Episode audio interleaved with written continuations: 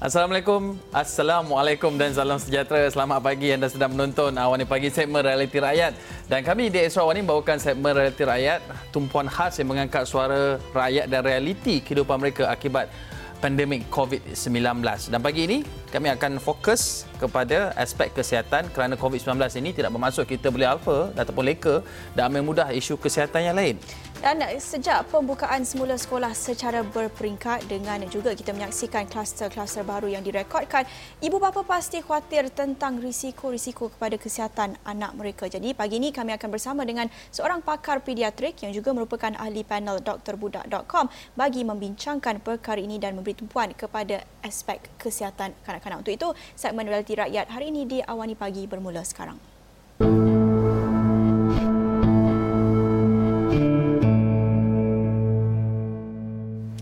Baik, kita akan teruskan perbincangan kami pagi ini bersama dengan Dr. Muhammad Zakrul Razmal Muhammad Potzil merupakan pakar pediatrik dan ahli panel drbudak.com membincangkan tentang hmm. aspek kesihatan kanak-kanak ini uh, terutamanya apabila mereka merupakan antara golongan yang paling berisiko uh, berhubung dengan COVID-19 ini. Dalam masa yang sama, kita juga tidak boleh lupa tentang um, risiko kesihatan yang lain yang sudah pun wujud sedia ada di Malaysia ini antaranya uh, risiko malnutrisi, kekurangan nutrisi dan sebagainya. Jadi ini antara isu-isu yang kita akan uh, bincangkan bersama dengan Dr. Muhammad Zakul yang sudah bersedia bersama kami menerusi Skype. Selamat pagi. Assalamualaikum Doktor.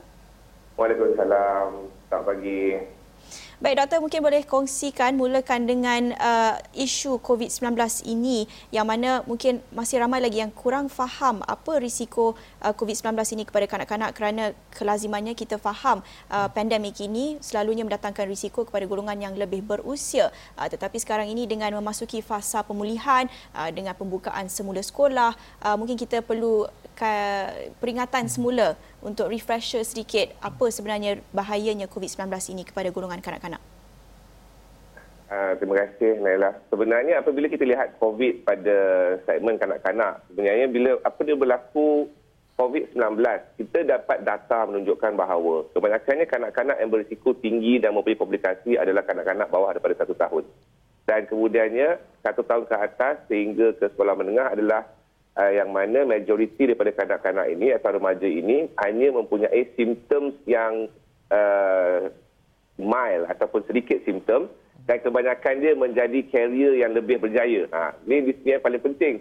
Apabila sekolah dibuka secara berperingkat dan mereka seperti biasa kanak-kanak adalah tetap kanak-kanak. Dia tetap akan bermain walaupun kita kata ya. disiplin, social distance, Uh, seperti anak saya sendiri pergi sekolah pun dia hilang social distance dia.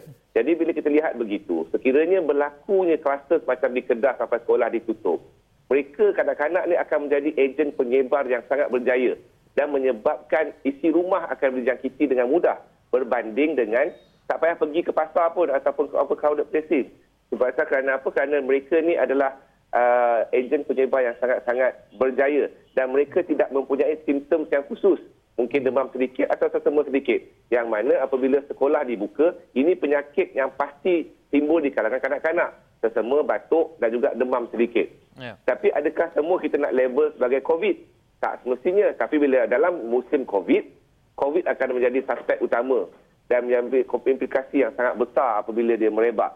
Dalam pada masa yang sama, kita melihat bahawa masyarakat pun dah mula melupakan uh, COVID-19 sebagai aspek yang perlu dibanteras dengan dengan uh, serius kerana uh, simptom bila kita tengok uh, numbers makin kurang walaupun ada kluster-kluster yang baru tapi numbers dalam segi uh, double digit ataupun single digit menunjukkan bahawa kawalan masih lagi terkawal dalam Malaysia. Tapi overall ya. kanak-kanak masih lagi mempunyai risiko yang sangat tinggi dari segi sebagai ejen penyebar penyakit yang sangat berjaya yes. berbanding dengan aplikasi penyakit. Doktor, saya sama amat tertarik apabila melihat kepada uh, kenyataan yang doktor sebutkan tadi kanak-kanak uh, perebak ejen perebak yang berjaya. Apakah yang menyebabkan mereka ini uh, boleh kanak-kanak golongan kanak-kanak ini pre, menjadi perebak yang berjaya? Uh, adakah kerana faktor uh, sistem imun mereka yang uh, mungkin uh, menenggelamkan mewujudkan uh, simptom-simptom tersebut? Dan sehingga mereka boleh uh, merebakkannya dengan mudah kepada ahli keluarga? Kebanyakannya kanak-kanak uh, bila dia dijangkiti oleh COVID dari segi data seluruh dunia menunjukkan bahawa uh, kanak-kanak tidak mempunyai simptom atau simptom yang sangat uh, ringan, simptom yang sangat ringan. Jadi uh, dan sikap kanak-kanak itu dia bukan berdisiplin macam kalau orang tua pun tak berdisiplin, ini kan pula kanak-kanak. Jadi dia tetap nak bermain bila dengan kawan-kawan, pergi sekolah, dalam kelas, walaupun kita tengok dia pakai mask uh, dan hygiene basuh tangan, walaupun dia berdisiplin, cuba berdisiplin, tetapi bila dia masuk dalam kawanan yang besar di sekolah, dia akan dia akan jadi satu pencampuran yang sangat sangat sangat ramai. Sebab apabila balik ke rumah dengan adik-adik, dengan dengan kakak, abang, jadi automatically kita melihat bahawa dia dia akan bercampur aduk tanpa tanpa ada batasan. Nah, daripada situ dan ibu ayah juga akan dijangkiti. Kalau ada atuk dan nenek, atuk dan nenek juga dijangkiti. Tanpa simptom. Yang ini yang paling penting pasal kebanyakannya kanak-kanak tidak mempunyai simptom kerana karakter penyakit COVID, virus COVID dan tubuh badan kanak-kanak di, di bukan masalah imuni, uh, immunity di sini, masalah dari segi reseptor-reseptor dalam badan uh-huh. yang tidak bertindak terhadap COVID menyebabkan simptom tak uh, appear dengan penuh uh, dan juga uh, dan menyebabkan komplikasi yang sangat besar. Kecuali kanak-kanak ni mempunyai penyakit-penyakit yang uh, yang sedia ada, contoh jantung, paru-paru, uh, buah pinggang yang kronik, baru dia akan menunjukkan komplikasi disebabkan oleh COVID-19. Pasal itu bila kita lihat data, kematian yang disebabkan oleh COVID even di China kurang daripada 2%. Hmm. Jadi ini yang paling penting ya. untuk kita faham. Ya, doktor, mungkin kanak-kanak menjadi penyebar utama COVID-19 tapi adakah mereka juga menjadi golongan antara yang paling berisiko menjangkiti COVID-19 terutamanya kita melihat kepada um, genom dengan mutasi mutasi baru um, D614G ini uh, ramai yang khawatir uh, tentang mutasi ini yang dipercayai lebih mudah merebak. Jadi um, kalau lihat kepada golongan kanak-kanak pula adakah mereka juga lebih berisiko untuk menjangkiti COVID-19 ataupun sama saja seperti golongan lain? Semestinya mereka lagi senang dijangkiti atas faktor imun mereka yang sangat rendah berbanding dengan dengan orang dewasa. Pasal sistem imun pada uh, kanak-kanak dia matang, uh, ambil masa yang lama untuk dia matang. Jadi akan tetapi bila dijangkiti, memang dia senang dijangkiti dan mudah menjangkiti tapi simptom dia tetap rendah berbanding dengan berbanding dengan uh, orang dewasa. Dan apabila kawanan sekolah ataupun kawasan sekolah adalah tempat yang telah dijangkiti, jadi mereka memang sangat mudah dijangkiti. Jadi ini yang paling penting untuk kita faham bahawa memang kanak-kanak sangat berisiko untuk dijangkiti, mudah dijangkiti, hmm. cuma bezanya tiada simptom atau simptom yang ringan. Yang ini menyebabkan kita selalu terlepas pandang ya. mengenai kanak-kanak punya masalah bila menyebabkan COVID. Hmm. Jadi doktor melihat kepada aspek mudah um, menyebar COVID-19 mudah menjangkiti COVID-19. Sekarang ini kita lihat memasuki fasa pemulihan PKP sudah dibuka semula sekolah secara berperingkat. Um, premis-premis perniagaan juga dibuka, aktiviti ekonomi, aktiviti sosial. Jadi kita lihat uh, kanak-kanak ini juga ada di tempat-tempat awam. Um, mungkin doktor boleh bantu sedikit memberi kesedaran kepada ibu bapa di luar sana melihat kepada uh, risiko-risiko ini. Uh, adakah wajar untuk ibu bapa membawa mereka keluar dan um, menjalankan aktiviti sosial seperti biasa, apa contoh langkah berjaga-jaga yang boleh mereka um, ingat? Apa contoh tips yang boleh doktor berikan kepada ibu bapa di luar sana? Masyarakat kita kena faham bahawa apabila kita bercakap mengenai uh, COVID-19 atau apa-apa penyakit berjangkit yang menyebabkan respiratory symptoms, kita perlu memahami bahawa sekarang ibu ayah hanya perlu bawa anak kepada tempat yang yang perlu. Contoh ke supermarket. Kalau setakat nak beli barang di supermarket ataupun beli barang harian, tak perlu bawa anak ke ke tempat-tempat begini kerana dia akan menyebabkan uh, pendedahan kepada orang luar. Tempat anak hanya di rumah dan di sekolah. Ini kena faham. Sepanjang proses PKP atau PKPP atau selepas uh, selepas keluarnya uh, termansuhnya PKPP, tempat anak hanya di sekolah dan di rumah especially yang bawah umur bawah sekolah rendah tak perlu bawa di luar bawa makan dekat uh, restoran-restoran buat sementara selagi covid masih belum terkawal sikap yang membawa anak keluar konon-konon nak bawa bersama menghabiskan masa bersama di tempat-tempat yang crowded ni adalah satu sikap yang yang rasa saya tidak bertanggungjawab. Kita boleh bawa anak kita keluar tapi di tempat yang mempunyai ventilation yang baik. Contoh di di park, di taman-taman permainan. Supaya anak-anak kita lebih terjaga dan uh, lebih terkawal dari segi pendedahan mereka. Berbanding dengan kita bawa anak-anak kita keluar. Uh, jadi untuk kita faham bahawa social distance ataupun hand washing ataupun hygiene mesti diterapkan daripada awal sampai akhir. Supaya anak-anak ni tak, tak terleka. Dan kita parents pun mesti faham bahawa sikap kita terhadap uh, COVID akan mencerminkan akan memprotek uh, keluarga kita daripada jangkitan COVID itu sendiri. Okey, doktor, uh, selain daripada itu, selain daripada uh, sikap ibu bapa itu sendiri, bagaimana mereka perlu uh, menghadkan pergerakan anak-anak mereka daripada dibawa keluar seperti yang disebutkan.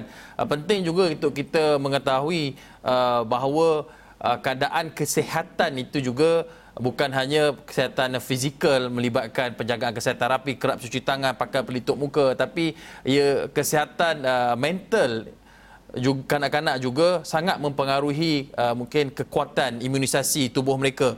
Dan ini juga apabila mereka berada memahami uh, sifat kanak-kanak itu sendiri yang perlu sentiasa uh, gembira ingin menerokai sesuatu perkara itu mungkin menyebabkan mereka sedikit tertekan jadi bagaimana uh, ibu bapa selain daripada langkah-langkah disebutkan doktor tadi bagaimana di rumah pula mereka ni boleh memainkan peranan bagi memastikan anak-anak mereka ni tidak mengalami tekanan uh, ataupun uh, oppress, uh, depress di rumah? Bagusnya PKP apabila kita lihat PKP, kebanyakannya bila anak-anak duduk di rumah bersama ibu ayah. Kita tahu majoriti anak-anak kita mengalami masalah malnutrition sebelum ni ya, malnutrition, pemakanan yang tak teratur, uh, pergi sekolah tanpa breakfast, balik sekolah makan tak tentu, pasal mak tak ada, contohnya. Tapi bila PKP, bila kita lihat macam pesakit saya, kita lihat kebanyakannya anak mempunyai berat uh, badan yang menaik. Ha, cantiklah. Dan pada masa yang sama makan yang lebih teratur. Makan sarapan, makan tengah hari, makan malam yang lebih teratur. Dan pada masa yang sama, majoriti anak-anak ni sebenarnya bila duduk di rumah bersama ibu ayah pasal PKP, kesihatan mereka lebih terjamin, lebih baik. Of course, sifat budak-budak dia lebih suka bermain. Dia suka sangat bermain dan sangat uh, aktif. Sebenarnya kita boleh lepaskan anak kita main di sekitar persekitaran rumah kita. Tak ada masalah pun. Pasal persekitaran rumah kita, kejiranan kita adalah kawasan yang sihat. Yang mana kita tahu jiran-jiran kita. Dia ada taman permainan. Lepaskan anak-anak kita ni bermain di kawasan kejiranan kita berbanding yang kita keluar. Supaya budak-budak ni boleh main basikal, boleh main pak, boleh berlari, boleh main bola. Yang yang perempuan boleh ber, ber, bermain dengan anak-anak jiran yang lain. Supaya mereka dapat bermain. Sikap kanak-kanak dia mesti bermain. Dan dia mesti berkawan.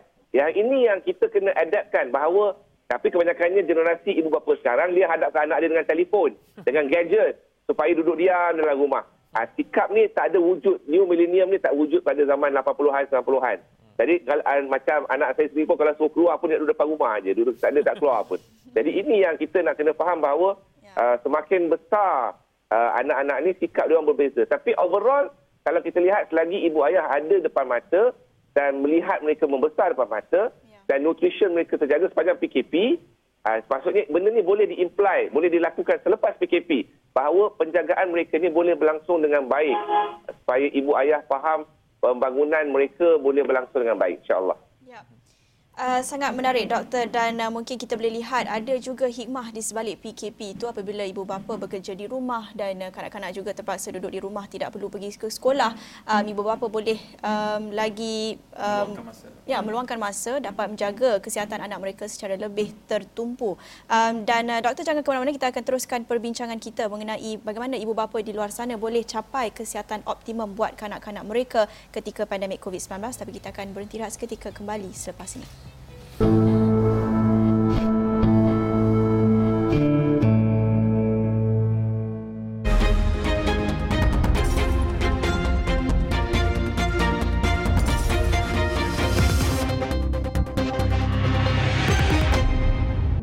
kembali dalam segmen realiti rakyat awal pagi. Kita sedang bercakap mengenai uh, bagaimana untuk mencapai kesihatan optimum bagi kanak-kanak sekaligus melindungi mereka uh, daripada virus COVID-19 uh, dalam pelbagai sudut. Uh, jadi mengurangkan risiko mereka daripada menjadi perebak dan juga melindungi diri mereka dan juga ahli keluarga mereka. Dan kita bersama Dr. Muhammad Zakrul Razmal Muhammad Pozil, pakar pediatrik dan juga ahli panel drbudak.com yang uh, bersedia melalui Skype. Doktor, kita nak sambung perbincangan kita. Uh, kita sebab maklum kalau melihat kepada data yang dikeluarkan oleh Kementerian Kesihatan Malaysia sejak uh, PKP lalu sehingga kini ada lebih daripada 300 golongan kanak-kanak yang berusia bawah 12 tahun dijangkiti virus COVID-19. Uh, dan melihat kepada konteks perbincangan kita tadi bahawa kanak-kanak ini merupakan Uh, golongan perebak yang berjaya uh, adakah kita melihat kepada penggunaan topeng muka uh, ya, kepada kanak-kanak ini sebagai satu salah satu uh, effective tools untuk menghalang atau mengekang penularan virus COVID-19 dan dalam masa yang sama adakah terdapatnya ataupun wujudnya risiko-risiko uh, mungkin dari segi pernafasan hmm. uh, material yang bersesuaian digunakan untuk digunakan oleh kanak-kanak dalam hal pelitup muka ini? Kita lihat data, walaupun kita lihat PKP, sepanjang PKP bermula sehingga PKPP 300 kes tidak dicatatkan. Tapi uh, kanak-kanak ni sepanjang proses tu, anak-anak ni hanya berada di rumah. Jadi pada tu kita tak dapat nampak kluster kanak-kanak. Yeah. Dia hanya di rumah dan dia disebabkan oleh orang-orang dewasa kontak berada di rumah. Tapi bila kita lihat mengenai aspek pelitup muka, Pelitup muka, uh, walaupun kita lihat kadang ada saiz untuk kanak-kanak, kita masih lagi berpandangan bahawa uh, pelitup muka yang betul-betul berguna adalah yang cara yang cuba dipakai, surgical mask. Walaupun majoriti kanak-kanak kita tengok gambar di, di sekolah daripada asal dia atas satu muka, lepas tu turun ke bawah, lepas tu turun lagi ke bawah. Majoriti kita jadi begitu. Even yang dewasa pun begitu. Ya. Jadi sebenarnya yang paling eh, saya tak begitu uh, boleh mengatakan bahawa pelitup muka ini adalah satu uh, teknik ataupun uh, manuver yang boleh mencegah secara jayanya. Tapi dia package. Package dengan kebersihan anak-anak ini. Berbanding dengan uh, bila dia, dia nak batuk sesama, tak perlu ke sekolah. Dan bila dia nak batuk, kena pandai uh, etik untuk batuk, tutup muka. Uh, ataupun sentiasa menjaga kebersihan diri. Itu yang paling penting. Pelitup muka ada atau tidak hanyalah satu tak ada evidence menunjukkan bahawa pelitup muka mempunyai evidence yang kukuh untuk mencegah COVID-19. Cuma bila masalah disiplin susah diterapkan, kita terapkan pada semua untuk memakainya. Tak ada evidence bahawa uh, pelitup muka adalah salah satu yang betul-betul mencegah COVID-19. Cumanya atas sikap masyarakat, jadi kita terapkan bahawa semualah pakai. So, kalau budak-budak tak pakai pun dia tak ada mempunyai risiko yang tinggi kecuali dijangkiti atau menjangkiti tak kala dia mempunyai simptom. Hmm. Doktor, adakah pemakaian pelitup muka terhadap kanak-kanak ini boleh memberi kesan uh, ataupun risiko risiko kesihatan yang lain kepada kanak-kanak? Tak ada.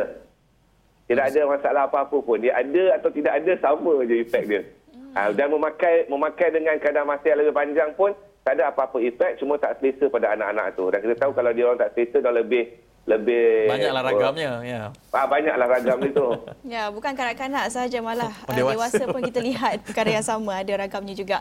Uh, jadi pematuhan uh. SOP ni sangat susah untuk kita pupukkan uh, samalah seperti uh, dalam dewasa juga dalam kalangan kanak-kanak sama. Jadi uh, mungkin doktor sebagai pakar pediatrik uh, banyak pengalaman uh, dalam menasihati kanak-kanak ini menjaga kesihatan dalam masa yang sama uh, doktor sebagai seorang bapa juga boleh kongsikan sedikit tips uh, kepada ibu bapa bagaimana untuk mendidik anak mereka mereka tentang pematuhan terhadap uh, norma baharu terutamanya buat kanak-kanak yang sekarang ini perlu pergi ke sekolah semula um, untuk mendidik secara um, carrot or stick. Bagaimana yeah. tips yang paling efektif untuk uh, mendidik anak-anak ini? Dia ya, bagusnya anak-anak ni. Kebanyakannya mereka sangat mendengar cakap. Dan uh, kita melihat kalau kita nak nasihatkan anak-anak ni especially yang sekolah rendah ni memang sangat mendengar cakap. Pertama dia mesti sihat dari segi uh, tidak ada simptom apa-apa pun. Simptom batuk sesama demam tidak boleh ke sekolah. Dan pada masa yang sama anak-anak ni mesti punya makan yang sihat. Sepanjang PKP kita lihat anak-anak sebelum ni makan tak tentu hala. Uh, majoriti parents yang bekerja anak-anak makan tak tentu arah. Breakfast tak tentu makan di sekolah tak tentu. So sepanjang PKP kita lihat ibu ayah dah mula menitik beratkan mengenai nutrisi anak-anak. Pasal mereka lihat anak-anak makan depan mata Pemakanan optimum anak-anak atau nutrisi optimum anak-anak akan memberikan jaminan bahawa anak-anak ini mempunyai tubuh yang sihat. Sama ada breakfast yang proper, sekolah di breakfast di sekolah yang proper, kemudian makan tengah hari yang proper dan balance dari segi diet. Kemudiannya anak-anak ini perlu diterapkan bahawa setiap aktiviti mereka, termasuklah kita yang dewasa pun sentiasa mempunyai uh, sikap yang basuh tangan yang lebih kerap. Tak, tak perlu bersalam kalau tak nak bersalam. Pasal yang penting adalah kebersihan. Lepas bermain basuh tangan, lepas uh, makan basuh tangan proper dan sekolah mesti menyediakan sabun yang lebih banyak berbanding dengan uh, sanitizer. Kebanyakannya anak-anak mempunyai alergik yang agak signifikan terhadap sanitizer.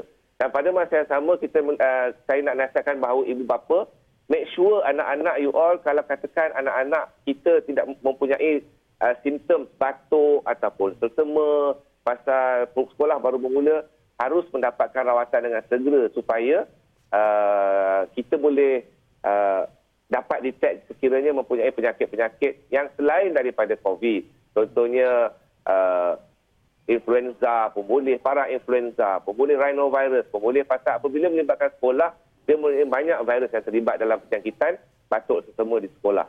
Dan uh, yang paling penting dan terakhir yang penting untuk ibu ayah adalah bertanggungjawab terhadap keluarga sekaligus bertanggungjawab terhadap kawanan sekolah yang lain. Maksudnya di sini dahulukan kesihatan anak bukan dahulukan kerja tak kala bermulanya uh, uh, selepas PKPP dimasukkan pada pada Ogos nanti.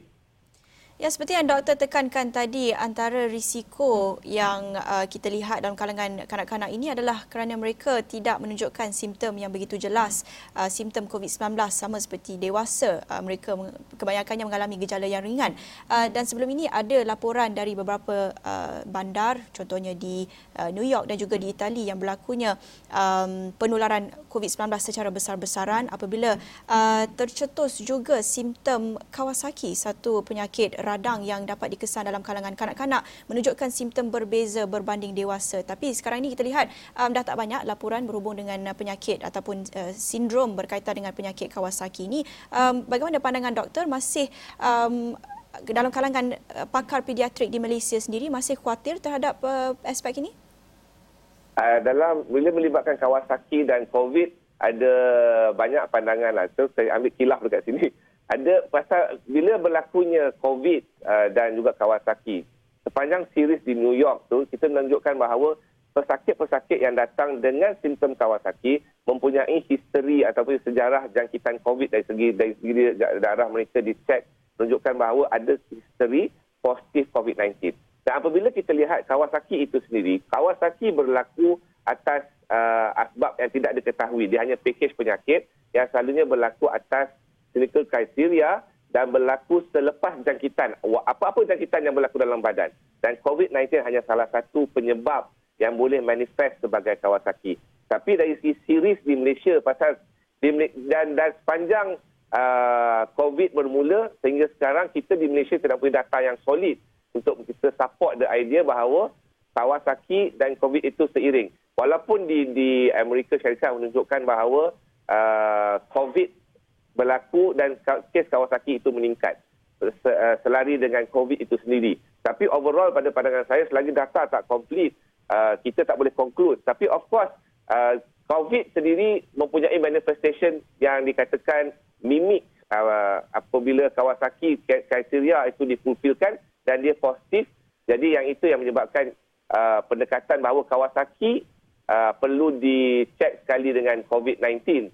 Tapi pendekatan dari segi rawatan tidak ada bezanya. Cumanya pasal COVID dan Kawasaki adalah post jangkitan. Maksudnya di sini, Kawasaki berlaku selepas jangkitan. Mungkin dua minggu, mungkin sebulan selepas COVID. Jadi kalau kita nak tracking balik uh, ke belakang, satu satu masalah yang sangat besar untuk kita track apa exposure anak-anak ini dalam tempoh dua minggu dan sebulan ke belakang untuk menunjukkan bahawa exposure mereka terhadap COVID-19 yang menyebabkan dia orang datang sekarang dengan Kawasaki. Jadi saya harap kita dapat memberi sedikit pemahaman bahawa uh, sama ada Kawasaki dan COVID itu adalah satu kebetulan atau satu yang seiring adalah satu yang memerlukan uh, satu research yang lebih besar supaya data yang kita collect lebih lebih banyak untuk kita konkludkan. Baik doktor, sebelum kita berpisah secara ringkas, apa pengajaran yang kita boleh ambil daripada pandemik COVID-19 ini? Doktor banyak tekankan tentang um, pengawalan ataupun pemantauan ibu bapa uh, yang lebih ditingkatkan ketika PKP ini apabila mereka bekerja di rumah, kanak-kanak pun ada di rumah. Uh, tetapi melihat kepada fasa pemulihan uh, semakin uh, kita dah kembali kepada aktiviti ekonomi dan aktiviti sosial. Uh, jadi apa kelaziman baru yang kita boleh ambil daripada pandemik COVID-19 ini ataupun uh, pengajaran, kesedaran yang kita boleh ambil yang kita boleh aplikasikan dalam masa depan? Secara ringkas. Pengajaran yang paling penting dalam COVID-19 terhadap kanak-kanak, perjalanan kanak-kanak bahawa walaupun ibu ayah bekerja dan sepanjang PKP bila anak-anak di depan mata, baru you all dapat lihat bahawa anak-anak ini sangat memerlukan perhatian dari segi pemakanan, pengawalan, dan juga kebersihan. Dan bahawa anak-anak ni sebenarnya walaupun kita lihat dia tak banyak demand pasal ibu ayah bekerja, tapi realiti dia sepanjang PKP, kami di bahagian pediatrik mencatatkan kes jangkitan yang sangat-sangat rendah. Mhm. Kebanyakannya anak-anak kami sihat, pesakit-pesakit ini sihat. Kerana apa? Pasal ibu ayah di rumah, dia makan proper, jadi segi menyebabkan penyakit, contoh penyakit uh, asma, serangan asma pun sangat kurang, penyakit uh, HFMD, penyakit tangan kuku dan mulut, mhm. Batuk selsema. Ini menunjukkan bahawa ibu ayah bersedia ni ada di rumah. Mereka boleh jaga anak-anak ini dengan cara makan yang sempurna, ya. mandi yang sempurna, kebersihan yang sempurna. Dan ini perlu diteruskan walaupun selepas PPKP ini dihabiskan. Ya. Kerana uh, kelaziman kita adalah bangun secepat mungkin, mhm. sediakan diri kita untuk pergi bekerja dan anak-anak terus uh, pun kelang kabut masa kita nak pergi kerja. Dia orang hmm. kelang kabut nak ke sekolah. Ya. Menyebabkan pengabaian tanpa sedar berlaku. Ya. So pergi ke sekolah tanpa sarapan. Di Betul. sekolah makan tak tentu. Jadi uh, dan juga kebersihan-kebersihan yang perlu diambil kira. Jadi ini yang paling penting bahawa ibu ayah kena sentiasa maintain ni, karakter ni, make sure anak-anak ya. you berada dalam keadaan optimum. Sebelum PKP, selepas semasa fasa PKP dan post PKP, maksudnya okay. PKP punya fasa ni mesti diteruskan ya. sehingga anak-anak ni besarlah insya-Allah. Ya. Betul doktor, ada peluang dalam setiap krisis uh, yang boleh digunakan oleh setiap lapisan masyarakat dan ibu bapa juga mempunyai peluang untuk uh, meningkatkan kualiti uh, penjagaan kesihatan anak dari pelbagai aspek dan juga sudut. Terima kasih Dr. Muhammad Zakrul Razmal Muhammad Fauzi pakar pediatrik dan juga ahli panel Dr. Budak.com berkongsi uh, tips dan uh, cara penjagaan uh, maklumat berkenaan dengan bagaimana untuk kita memastikan kesihatan yang optimum terhadap kanak-kanak ketika pandemik COVID-19 ini. Uh, sekian saja Realiti Rakyat dalam awal Pagi. Saya Hakim Rahman. Dan saya Naila Huda. Assalamualaikum.